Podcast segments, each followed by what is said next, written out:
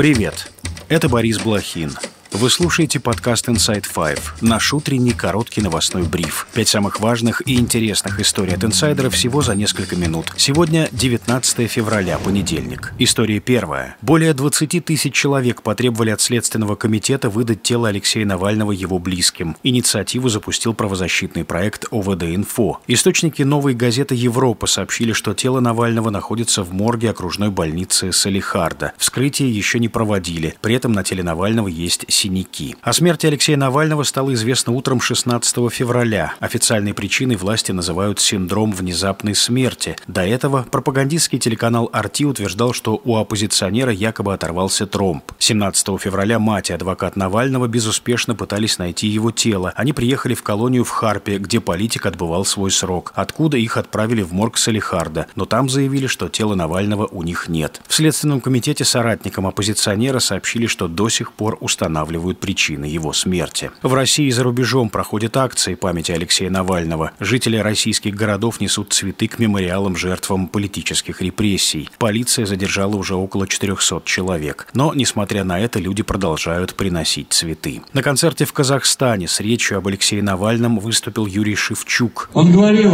что, что вера без свободы – это фанатизм, кондовый фанатизм, что труд без свободы – это рабство дешевое, тяжелое рабство, что любовь без свободы – это деспотия.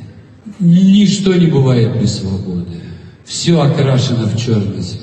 Мы хотим спеть песню в честь Алексея Навального, которая так и называется «Свобода».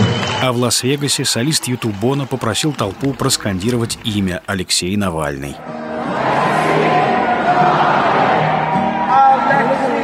Love out there.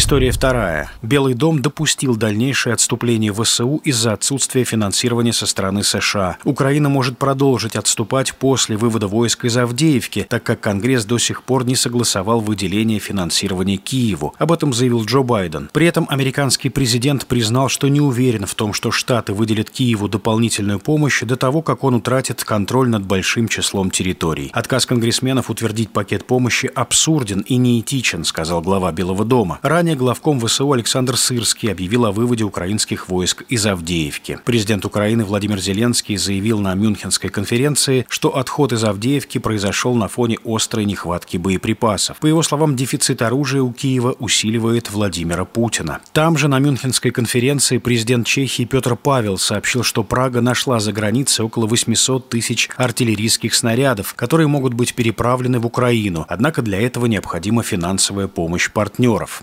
Премьер-министр Дании Мэтте Фредриксон заявила, что Копенгаген передал Киеву всю свою артиллерию и призвала европейские страны передать свои средства ПВО и боеприпасы. Глава французского Минобороны Себастьян Лекарню сообщил, что в ближайшее время Париж отправит Киеву беспилотники, а также продолжит поставлять средства противовоздушной обороны и артиллерию. А премьер-министр Эстонии Кая Калас предложила ЕС выпустить еврооблигации на 100 миллиардов евро, средства от которых пойдут на инвестиции в оборонную промышленность промышленность, а также заключить долгосрочные контракты на поставку оружия Украине. Каллас отметила, что еще не все страны Евросоюза чувствуют угрозу, которая исходит от России.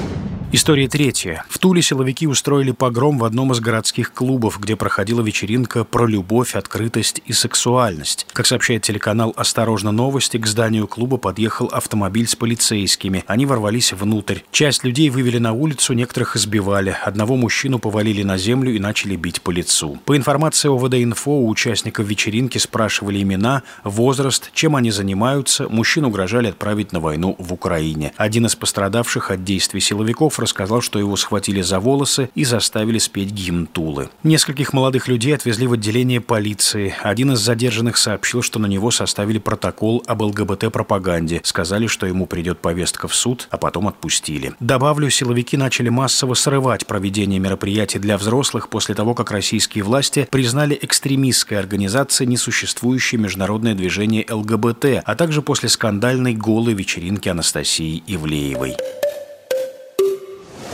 История четвертая. Дональд Трамп запустил бренд кроссовок Трамп Сникерс. Презентация прошла в Филадельфии на следующий день после того, как суд признал экс-президента виновным по делу о мошенничестве и обязал выплатить крупный штраф.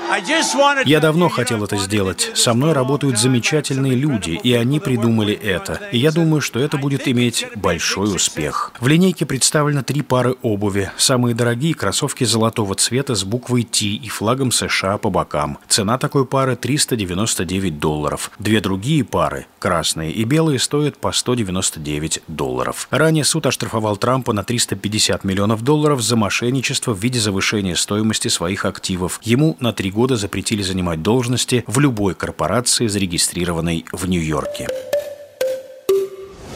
История пятая. And the BAFTA goes to.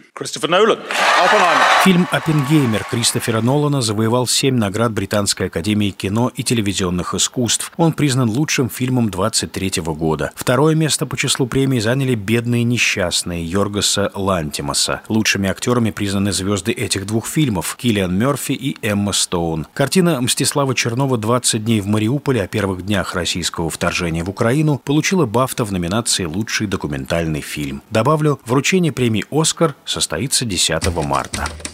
И это все на сегодня. Это был подкаст Inside Five.